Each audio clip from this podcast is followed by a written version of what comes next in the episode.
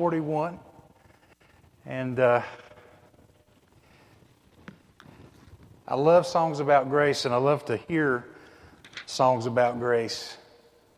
They take us from a place of entitlement to a place of humility and expectation of who God is and what He has done and what He is doing, and how much we appreciate it and how much we love it. So it's good to think about His grace coming down and covering us. Amen? All right, okay. Are you grateful for that tonight? Is that what keeps you going? And the amazing grace, truly amazing grace of our Savior. Well, tonight we're going to be talking from Psalm 41 about something that we may not be so thankful for and so grateful for in most cases, and that is consequences. Consequences are things that happen when we do things that we have to deal with when we have done something. And this is also a psalm of betrayal, which we're not really all that excited about that either. Hopefully we're not excited about being the betrayer, and probably not excited about being betrayed. So we're going to talk a little bit about some of these things and how they fit into David's life and how he dealt with these things and how we can do the same thing. And I was reading about a little girl who was not being a very good little girl. And one day her mother said, "Listen here, young lady, if you don't quit acting the way that you're acting, you're going to be sorry and you're going to have to live with the consequences." And she got this mortified look on her face. She was scared to death, and she said, "Mom," she goes, "I don't want to live with the consequences. I want to live with you." But she was learning a lesson that consequences are something that we all have to live with, and we all have to deal with at some time. And everybody, I think, understands this. We probably have heard of Robert Louis Stevenson, and he said one time that everybody sooner or later will sit down to a banquet of consequences. And certainly that would probably be the day that I would like to start a diet. How about you? I'm just not interested in any of that. But when you think about David and you think about consequences, we automatically will think of that one big sin that everybody knows about. And we know the big sin, and that's the sin that he committed with Bathsheba. And he had the inappropriate relationship with her. And because of that, there was a child that was going to come into the picture. And so we know how when we commit one sin, it's so easy to commit another sin. And before you know it, there's another sin, and then there's a string of sins. And David thought that, well, I'll just take my husband and I'll put him on the front line of battle and make sure that he's killed and try to cover this thing up and try to turn this thing around into my favor, which is what we sometimes get caught up in too when we have messed up and we've made mistakes and we see the consequences that could come down the line as a result of what we've done. We might try to start manipulating and changing things so that things don't happen that way. And that's kind of, I think, what David was doing.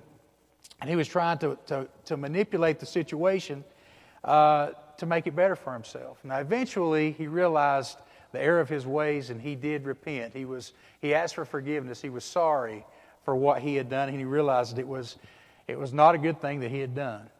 But still, he was going to have to deal with the what? Deal with the consequences. And what were those consequences? What happened? And that's kind of what this psalm talks about a little bit, that we're getting ready to read here in just a few minutes. But in the 2 Samuel, the second chapter of Samuel, we're not going to read there tonight, but you can read about what happened and how it all took place.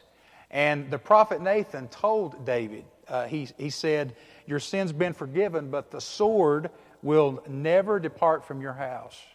The sword will never depart from your house." See, David had messed up a house. David had messed up a family when he committed this sin, and he was going to find out that the same thing, his family was going to get messed up, and his house was going to get messed up as well. And it was going to take place very clearly and very painfully through his son, Absalom. Now, Absalom according to Scripture, according to, I think it was, well, also in 2 Samuel, he was the third, and we're going to go ahead and say it, he was the favorite child of David. And he was also, according to the 14th chapter of 2 Samuel, he was the most handsome man in the whole kingdom. So this was somebody that everybody probably liked, everybody knew, everybody liked to look at him, very popular kind of fellow. And the bad thing is Absalom decided one day that he wanted to rebel against his father. And so he made a bid for the throne, he wanted to be crowned king, and he got a lot of support from himself, talking among the common people, promising them justice. And so he had a plan to betray his father, and it was working really well because the people of Israel and Judah were backing him in groves. They were supporting him to the point that there were only a few of David's really close friends that were still sticking close to him. And so it got to the point where David had, of course, to flee, and he had to hide. And again, that story plays out in like the 11th through 16th chapter of 2 Samuel, and you can read about that. We're all probably familiar with that at some point. But that's kind of the background for the psalm that we're going to read tonight, the rebellion of Absalom. And even though you think about that, you know, things could have been a whole lot different. And don't we like to sometimes sit and think, boy, and this is not always a good idea to sit back and think, if only I hadn't done this, or if only I hadn't done that. And how could things be different? And haven't you had that thought about Adam and Eve before? You know, if they'd only just listened to God and hadn't eaten of the... If only David hadn't done this, how things would have been different in his house, his household. But even though things were bad, and even though they were sad, this psalm kind of starts off on a positive note. So let's go ahead and read Psalm 41. We're going to read the whole chapter, and there's 13 verses. Verse number 1. Blessed is he that considereth the poor. The Lord will deliver him in time of trouble. The Lord will preserve him and keep him alive, and he shall be blessed upon the earth. And thou wilt not deliver him unto the will of his enemies. The Lord will strengthen him upon the bed of anguishing. Thou wilt make all his bed in his sickness. I said, Lord, be merciful unto me. Heal my soul, for I have sinned against thee. Mine enemies speak evil of me. When shall he die and his name perish? And if he come to see me, he speaketh vanity. His heart gathereth iniquity to itself. When he goeth abroad, he telleth it. All that hate me whisper together against me. Against me do they devise my hurt. An evil disease, say they, cleaveth fast unto him. And now that he lieth, he shall rise up no more. Yea, mine own familiar friend, in whom I trusted, which did eat of my bread, hath lifted up his heel against me. But thou, O Lord, be merciful unto me, and raise me up, that I may requite them.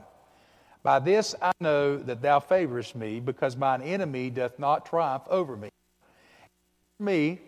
Thou upholdest me in my integrity, and settest me before thy face forever. Blessed be the Lord God of Israel, from everlasting and to everlasting. Amen and amen. So we got another short psalm here, 13 verses. Let's examine this chapter. And let's go through the verses and kind of see what we can learn about what David was talking about here. Now let's take a look at the first three verses to begin with. And what we're going to see here is something that we see in a lot of David's psalms, and that's a confidence that David has. Who does David have confidence in? What does he have confidence in? Let's look at this. He says, Blessed are those who have regard for the weak. The Lord delivers them in times of trouble. He protects them, preserves them. They're counted among the blessed in the land. He doesn't give them over to the desires of their foes. And he sustains them on their sick bed and restores them from their bed of illness. So we see a lot of things being said here about how we treat other people. But let me tell you a story that comes from the time of Adolf Hitler that'll help us understand this. Now there in the time of Adolf Hitler, when he was in power, there was a reverend by the name of Martin Niemöller, and he was one of Adolf Hitler's least favorite people. Didn't like him. And so he had him arrested, and he was going to put him on trial. He had been summoned to court, and the reverend did not know anything that was going to take place. He was afraid. He didn't know what to expect. He knew what kind of man Adolf Hitler was, and so he probably had some idea of what was going to happen. So he was afraid. He was scared. And according to a writer by the name of Francis Gay, he was being taken down a corridor to the courtroom. And as he was led down this corridor, he heard a very low voice speak. And the voice was quoting a verse from the Bible, and it was actually from the book of Proverbs, which was unusual because this word of God being spoken, imagine that it would have been allowed. Shared in Latin, a language that this reverend understood. And so as he was walking down this corridor, he heard the words, Nomen Domini Turris Fortissimo. And immediately upon hearing this, his fear, his worry, his anxiety went away. These words come from is that still small voice that we read about. You know, who was it? It was actually a guard that was there in the court. And he had whispered this to him as he went by. And these are the words that he said, and it comes from Proverbs chapter 18, verse 10.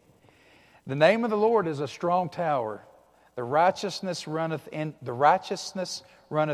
it, and it is safe.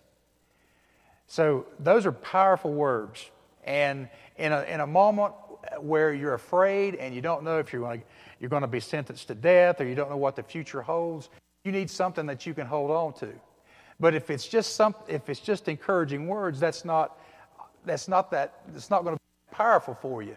But if those words are tied to a person who has meant everything to you, like say for instance, our Father God and words that Father God has said to us, they're going to hold some powerful sway in our lives.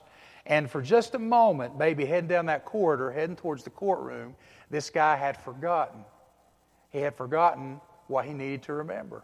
He had taken his eyes off where he was headed, and he was thinking about what could possibly happen. But then he heard those words straight from the Word of God, and his fear was dispelled. And he knew that no matter what his circumstances, he was going to be okay. And that is your joy and my joy right there. We know that no matter our circumstances, we're going to be okay. We know that no matter what happens in this world and in this life and in our relationships and wherever we go, we know that we're going to be okay because of what He has promised us. Amen? So we have this underlying, undergirding confidence that we're going to be all right. And that's what this reverend had. And this is the same thing that David had. And David was trying to explain, and David was trying to talk about here as well. See, this pastor, he got a renewed confidence in God. He remembered where his hope was. He remembered how big his God was. How many times do you need to be reminded how big God is? Usually about the time that your circumstance or your problem starts to get bigger than God is. In our minds. Now, it never is bigger than God, is it? It never is. But sometimes in the way that we think as human beings, it seems like it is. But what David had and what this pastor had, they had a trust that was a sure trust. It wasn't a I got my fingers crossed for the best kind of trust. It was a I know this is going to be okay kind of trust. They had trust in the person that God was. They had trust in the power that God had, and they had trust in the presence of God. So they knew they were going to be okay. And even the circumstances they were going to go through weren't going to rob them of this. And something else that's easy to see as we, you know, sometimes even as Christians, I think we question, is God on my side here or what? Because I don't really feel like He is today. And we've all had days like that. You know, is God really on my side? And you know, brothers and sisters, this is when we need to go to the Word of God and look again at what He says about us and how much He says He loves us and that He is on our side. God is for us. God is with us. And these verses that we just read help us to know that. It says here in the first verse, basically what it's saying is God is always on the side of those who cannot defend themselves. Now, have you ever been in a situation where you felt like you didn't have a defense? Have you ever been in a situation where you felt like you couldn't defend yourself? Well, that's okay, because you know who your defense is. You know who is going to defend you. You know who your defender is. Who is your defender? Who is your redeemer? Who is your rescuer? Who is your restorer? He's all these things. And that's what this scripture tells us here. It says, blessed are those, and then he goes on to say that we kind of need to do the same thing that God does for these types of people. Let's look. Blessed are those who have regard for the weak. You, Lord God, bless everyone who cares for the poor. So we see that God always takes care of those who cannot take care of themselves. But then he also says, blessed are those who do the same to other people. So if we do these things, we're going to be blessed. And if you've ever studied the word blessed, you know that means happy, joyful, very content, many, many times over. And it's the same words that you'll find in the Sermon on the Mount in Matthew, where Jesus said, blessed are the merciful, for they will be shown mercy. And you take these two scriptures into account, the scripture that we just read in Psalm, and this scripture from Matthew, blessed are the merciful, for they will be shown mercy. And what that shows us is, and what that shows you and me, is how we are supposed to treat other people. And that how we treat other people is how other people are going to treat us. How we respond to other people is how other people are going to respond to us. Blessed are those who have regard for the weak. For Lord God, bless everyone who cares for the poor. So what we're hearing here is an idea that we see throughout the Bible. What happens? Now, this may not be a good illustration, but who has ever thrown a boomerang in here? Anybody? I got one person. That's amazing. Two people. Anybody else? Raise your hand. Okay. Okay, I have two. Okay, did it come back to you? Kind of, sort of. Did it come back to you? Well, you know what you're doing. I threw it and it went and never came back. This is not a good illustration. When you throw a boomerang, you're supposed to throw it and it's supposed to come back, right?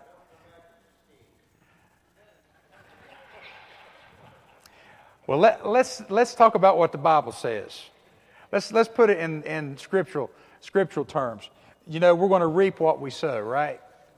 We'll reap what we sow. So these scriptures together tell us how we're supposed to treat other people, and we can expect to be blessed by that. What we sow, we will also reap. And I also think that when we lift the burdens of other people, I think a lot of times we'll find our own burdens disappearing and our own burdens going away. But this psalmist is very confident that blessing awaits those people who imitate the Lord.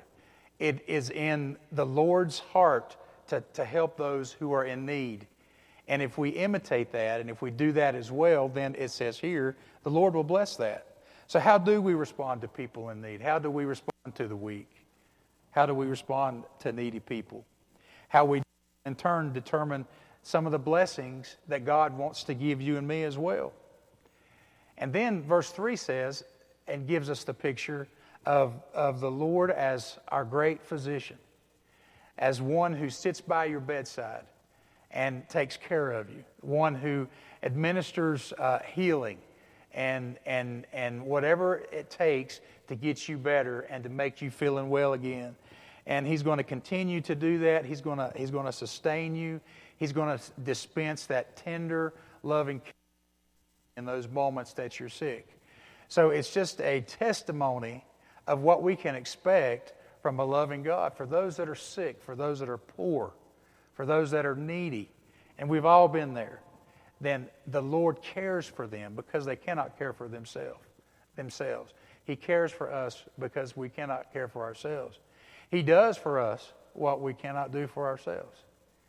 He took care of our sin, which we could not do ourselves.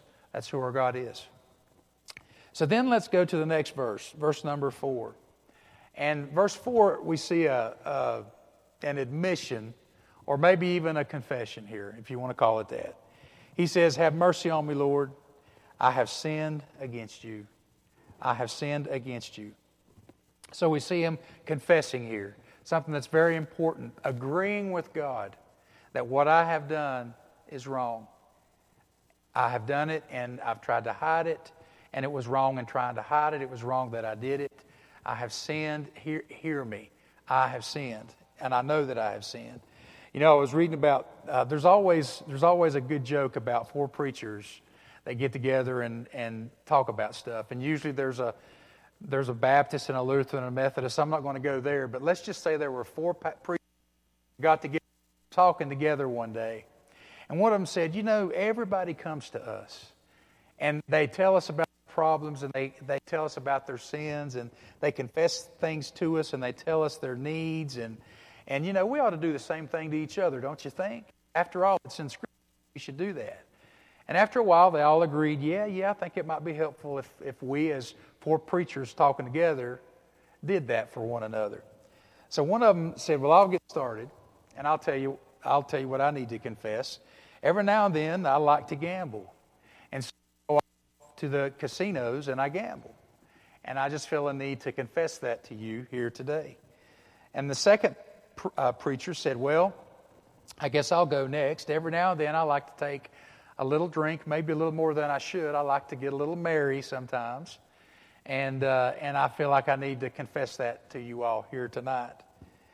And then the third comes up and says, "Well, I guess my problem is that I like to play cards.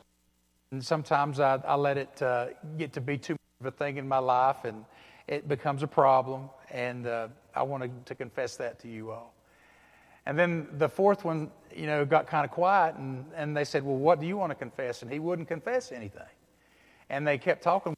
"We've confessed. You need to confess too. We've much better having shared this with each other. We can help each other." And one looked up at him, and he said, "Well, I tell you what my problem is. My problem is gossiping, and I can't wait to get out of here."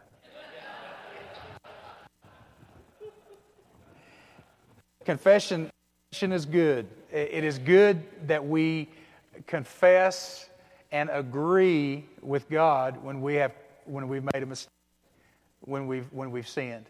But a lot of times, in Scripture, we get the idea and the impression that sickness and sin are very closely tied together. And eventually, that idea caught hold to the point that when the New Testament began to be written, the idea was, well, yeah, sin and sin are together. And there was an idea and a thought that if you were sick for some reason, or if there was an ailment that you had, that it was because of some sin that you were the way that you were. And there may be a measure of truth to that. I mean, if you think about it, if you are an alcoholic and you can't control your drinking, then certainly you're going to have some physical problems. The drinking alcohol excessively can damage just about every organ in your body, so it's going to affect your lifestyle, it's going to affect your health. So in a way, you can see how the sin of indulging in alcohol and excessively indulging in alcohol can lead to problems in your life. But would we say, is it punishment or is it consequence? Is it punishment or is it consequence? Something to think about. But something Jesus felt very strongly about, so much so that he told us about it, was that not all sickness is a result of sin. And we can see that in John chapter 9 when Jesus was with the blind man. And you probably know this. I'm going to read some Scripture here for you. As he went along, he saw a man blind from birth, and his disciples asked him, "Rabbi, who sinned, this man or his parents, that he was born blind?" Neither this man nor his parents sinned, said Jesus, but this happened so that the works of God might be displayed in him. So that the works of God might be displayed in him. So there's a possibility that whatever it is that I've got going on with me and you've got going on with you, God has allowed that because he's going to get glory from that. Now, knowing that, does it help? Is that a benefit to know that? Because a lot of people who are sick maybe have this guilt to that sickness that they are because of what happened, something that they've done. And so not only are they carrying the but they're carrying the weight of the guilt as well. But didn't Christ die on the cross to take away the sin and the shame and the guilt? And so it's so easy for us to stand in judgment of other people when he comes right out and says, hey, people are not sick because of sin. This is why this person here is going through what he's going through, because I will receive glory from this situation. And that's important for us to know. Now, we're not told, if the psalmist, when he's talking about his sickness, we're not told if it's a result of sin. We're not really given anything specific here. But what we do know is that he confessed that. He confessed this sin to God. And that's a good thing for us to do. It's a good thing for us to, again, confession is agreeing with God. I'm messing up here. I have done wrong here. I need to stop this, and I need your help, and I don't want to do this anymore. Important, and it's good for us in the right context. Confession is good for the soul. So we have an admission of sin, a confession of sin, in the verse number 4 that we just read. Now let's move on to verse 5, verses 5 through 8. And he begins to talk about people that we may not care that much about. These are the schemers, the people who scheme us. He says, my enemies say of me in malice, when's he going to die and when's he going to perish? And when one of them comes to see me, he speaks falsely and he gathers information he can use to slander me. And then he goes out and he spreads it around. And then all my enemies whisper together against me, and they imagine the worst for me. And they say, oh, he's got a vile disease that's afflicted him. He is never going to get up from where he's down right now. And so he's got people that are coming and looking for tidbits of information that they can go out and spread around about them. You know anybody like that? Have we ever been that type of person that went on a mission like that so that we could go and spread some information around? The truth is always the best, right? It's always best to be truthful. But every now and then, the enemy will give us an opportunity to be a little schemer, to try to pull something. And there's a great temptation for that many times. I read about an actor back in the 1920s. His name was Arthur Ferguson. And I had heard about him before. You may have heard about him. But this is not only an actor, he was a really good salesperson as well. And one day he was in London. He was at Trafalgar Square in London, and this was in the 1920s. And there was an American there, and he was doing some sightseeing, and he was looking at a statue of Admiral Lord Nelson. And the American just really enjoyed this statue. And so Ferguson, who was an actor, mind you, he was an actor, he walked up to him and started talking to him about the statue, and he actually sold that statue for $30,000 to the American. Now, you got to understand, this was not his statue to sell. He just walked up and sold it to the guy, and he collected the money for the sale of the statue. And you would think, well, he got away with it one time. He probably stopped there, didn't he? But we're talking about schemers here. He didn't stop there. He actually went on to sell, I think, he sold Big Ben for $5,000. He got a down payment on Buckingham Palace for $10,000. He sold the Eiffel Tower and also the Statue of Liberty. So he was found a little scheme. You know, he went out and was being dishonest, and he was benefiting from it for a while. And guess what happened? The authorities caught up with him. He was arrested, found guilty, and for 5 years. And you think that was enough? You think 5 years was enough? Punishment. Well, when you hear that, you may not. He got out in 1930, and he moved to Los Angeles, where he lived really in the lap of luxury till he died in 1930 with all the money that he made, all of those that he sold. So he was a schemer, and he was ripping people off. And nobody likes somebody that schemes against the idea that they want to say something bad about you, slander you, truths about you. And it seems like David had to deal with this a lot, doesn't it? I mean, we've read about that already. They go out and about me, and they say things about me. But I guess when you're a king and you have that type of a position, those types of things can happen. And that's why if you are a leader, any type of leader, in relationship with your Heavenly Father to help you through this. And again, that's the confidence that David had, and that's why he was going to God about all this in the first place. And he had people coming to see him, it says. They were coming to see him, feigning interest, being concerned about him. And while they were there, they were looking for information, and as soon as they left, they went out and slandered him. They went out and gossiped about him. And basically what they did is they kicked him while he was down. They weren't there really to visit, to inquire about his health. They weren't there because they loved him and they were concerned about him. They were there scheming because they had joined forces with his son, and they were looking for everything they could to tear him down. So things were bad, but they're about to get even worse. As we look at verse number 9, it says in verse number 9 that even my close friend, somebody that I trusted, somebody who I shared food with, somebody who I shared bread with, has turned against me. And we hear that, and we can relate to that in a very powerful way, because there is no betrayal like betrayal from somebody who you love, from a close friend, or from a family member that has betrayed you. You remember the story of Julius Caesar, and 44 BC, they were trying to take him down. They didn't want him to be leader any longer, so they were going to kill him. They were going to assassinate him. And so a bunch of the people had gotten together, and what he found out is that one of his best friends, somebody who he favored as his own son, was one of those people that wanted to kill him, that had his knife raised to stab him.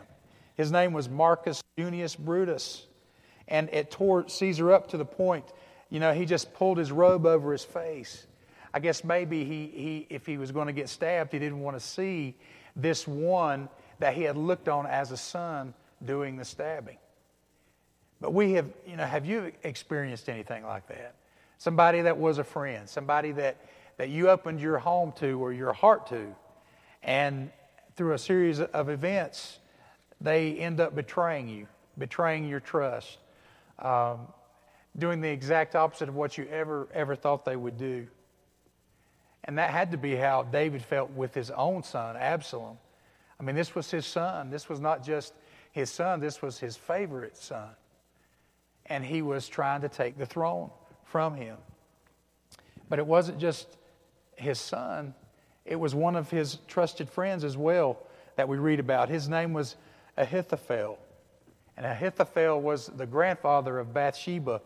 And they used to be really close, really good friends.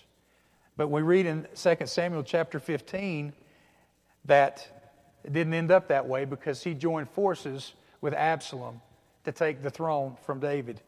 And when David heard that this had taken place, this is what he said. He said, "Lord, turn Ahithophel's counsel into foolishness," so that nobody wants to hear what he has to say, because they feel like what comes out of his mouth is foolishness.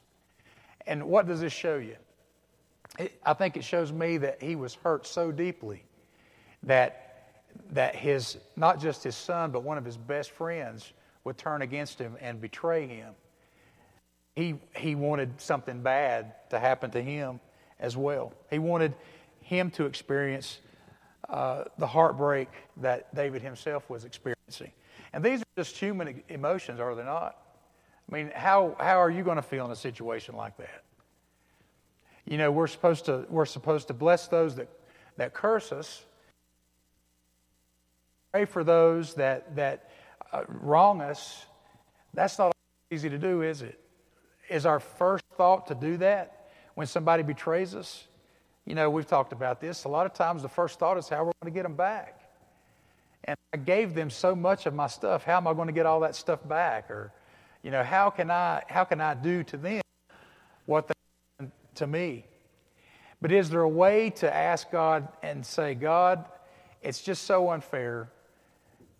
Whatever you do in this situation, if there's something that they need, that you need to do to them, or if there's something they need to learn, a lesson to learn, just want them to learn it. But God, take from me this animosity and this vindictiveness and free me from that and help me, allow me to forgive these people. But that's another psalm. That's not in this one. All right, let's move on.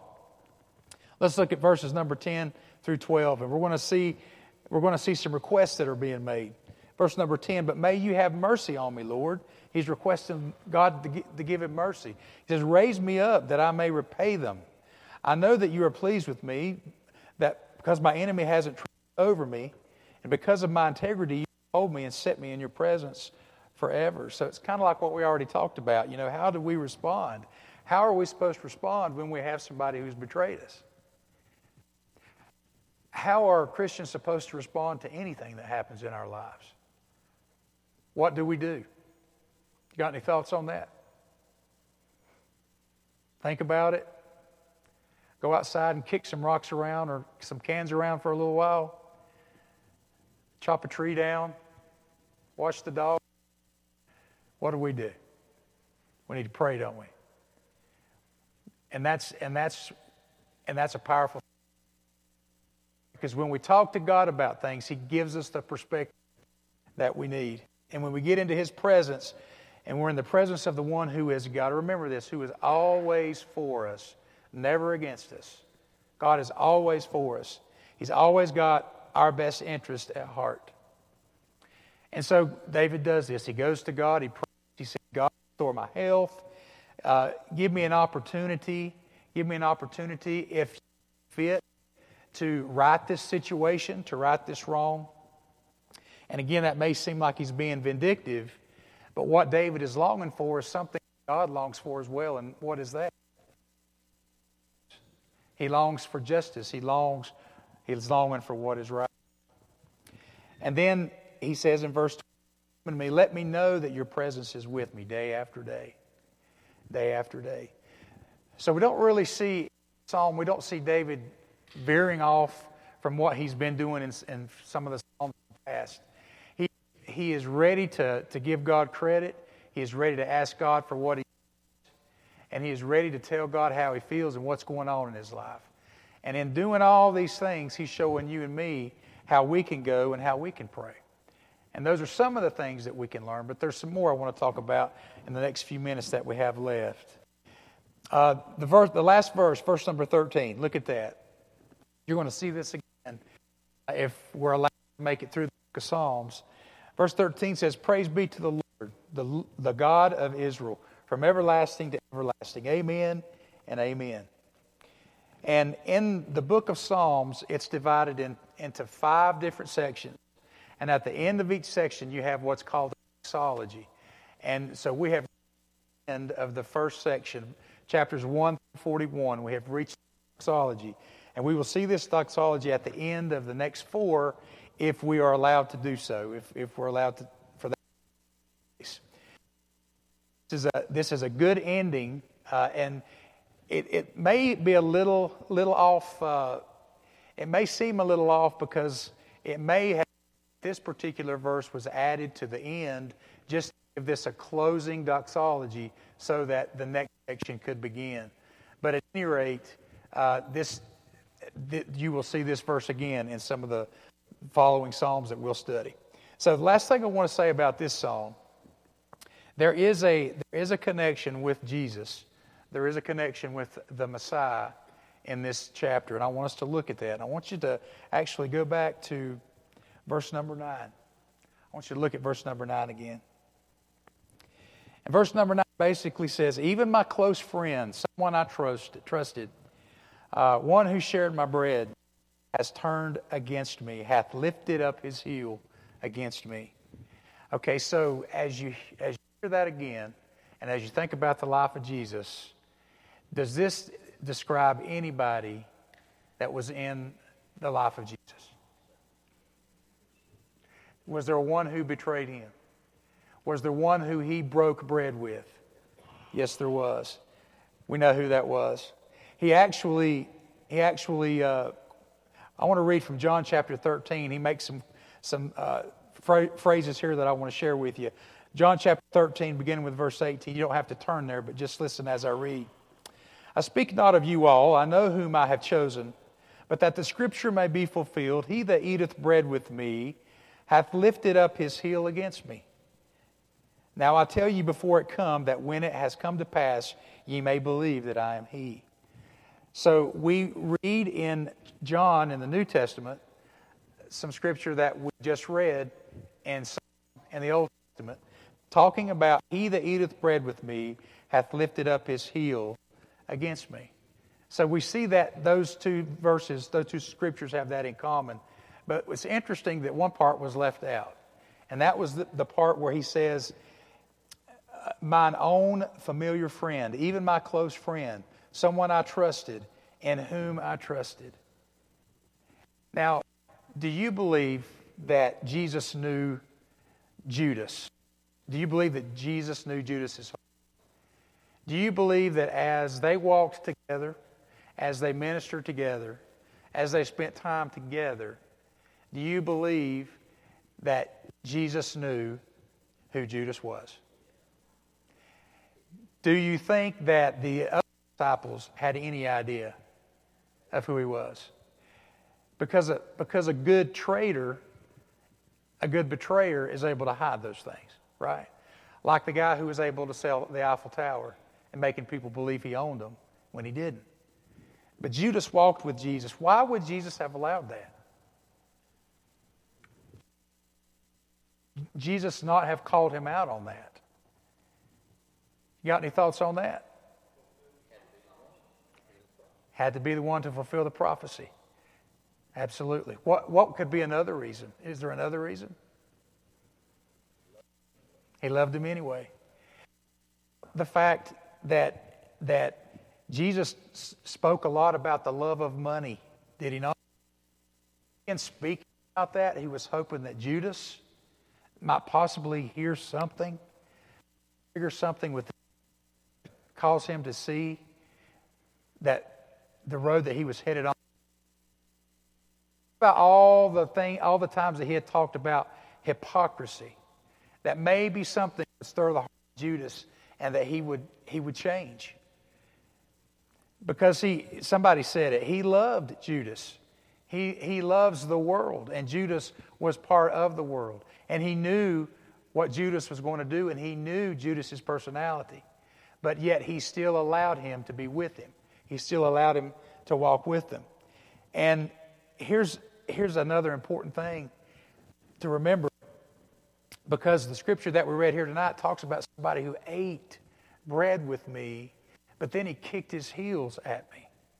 And that speaks of a hurt and a betrayal that if anybody experiences that, it can be devastating.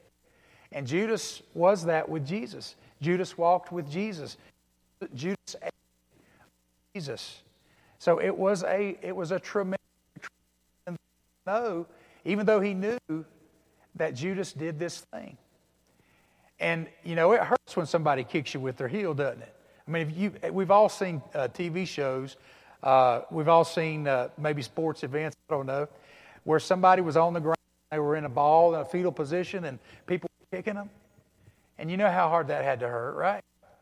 I mean, it hurts when somebody takes their fist and pops you in the chin. Or it hurts when maybe somebody elbows you in the rib. But your legs are powerful, are they not? Your legs hold the rest of you, right? There's some in there. And they can do damage. So that's why vivid picture of what it felt like somebody kicking you with their heel while you're laying down on the ground. But here's something else that is interesting to take note of. Judas is not the one that took the crown of thorns and shoved it down on Jesus' head, was he? No, he wasn't. Judas was not the one that whipped him and beat him until his flesh off his body. This was not the one with the nails and the hammer and nailed his hands and nailed his feet to the cross, was he? He didn't have that type of physical contact with Jesus. What was the only contact that Judas had with Jesus? Yes. And just imagine, you know, I don't think we think about this a lot. Imagine the betrayal that he felt, must have experienced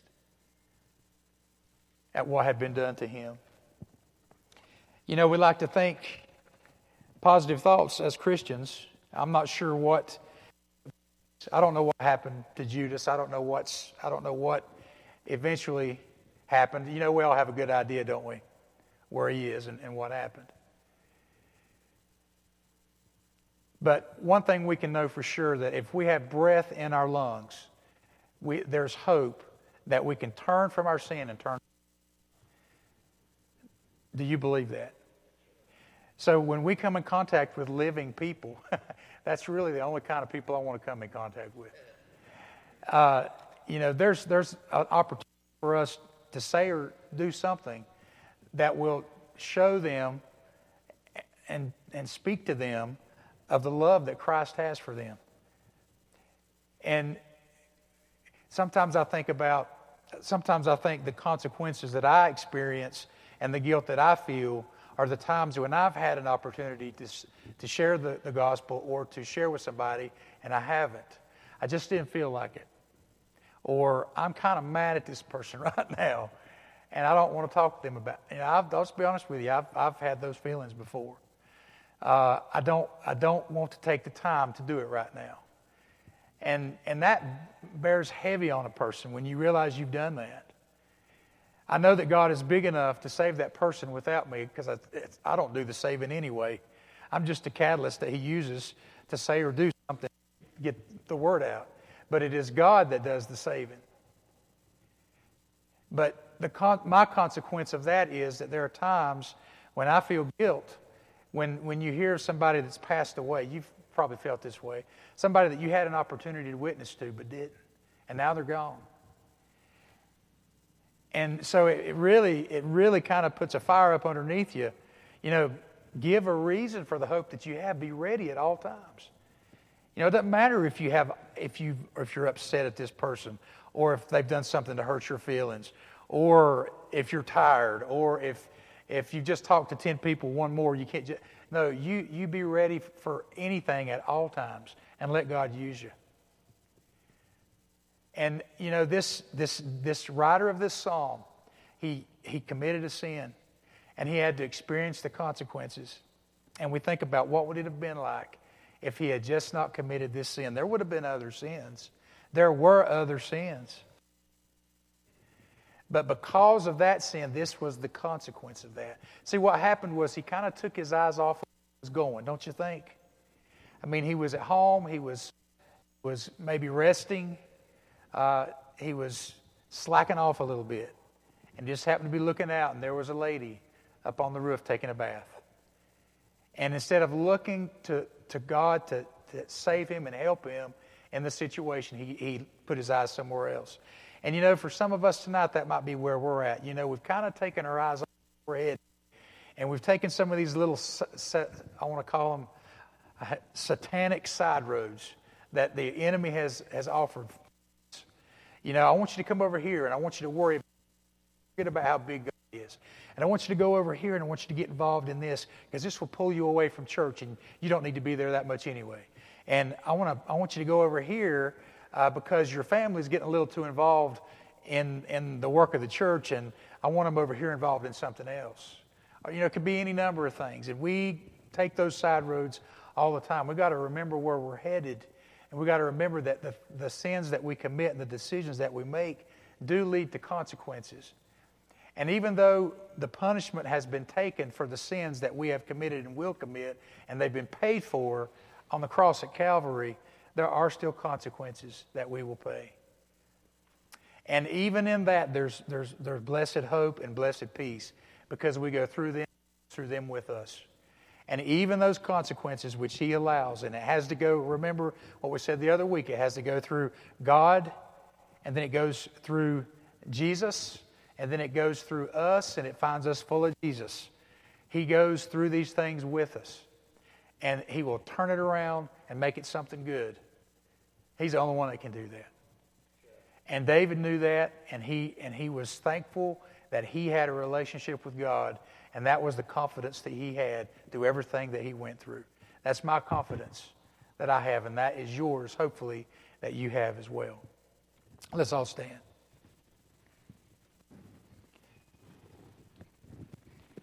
I want to, before we leave, I just mention a couple of prayer requests, and just thank God for through her procedure yesterday. She got to go home this morning, and she is doing well, so keep Donna Dallinger in your prayers. Also, continue to pray for Tanya, who is going through her treatments, and I think it's Monday of next week. Let's keep her in our prayers. Is there anyone else that would like to mention a prayer request? I'll ask for unspoken requests at the end, but does anybody have a spoken request? I'm going to start over here this week.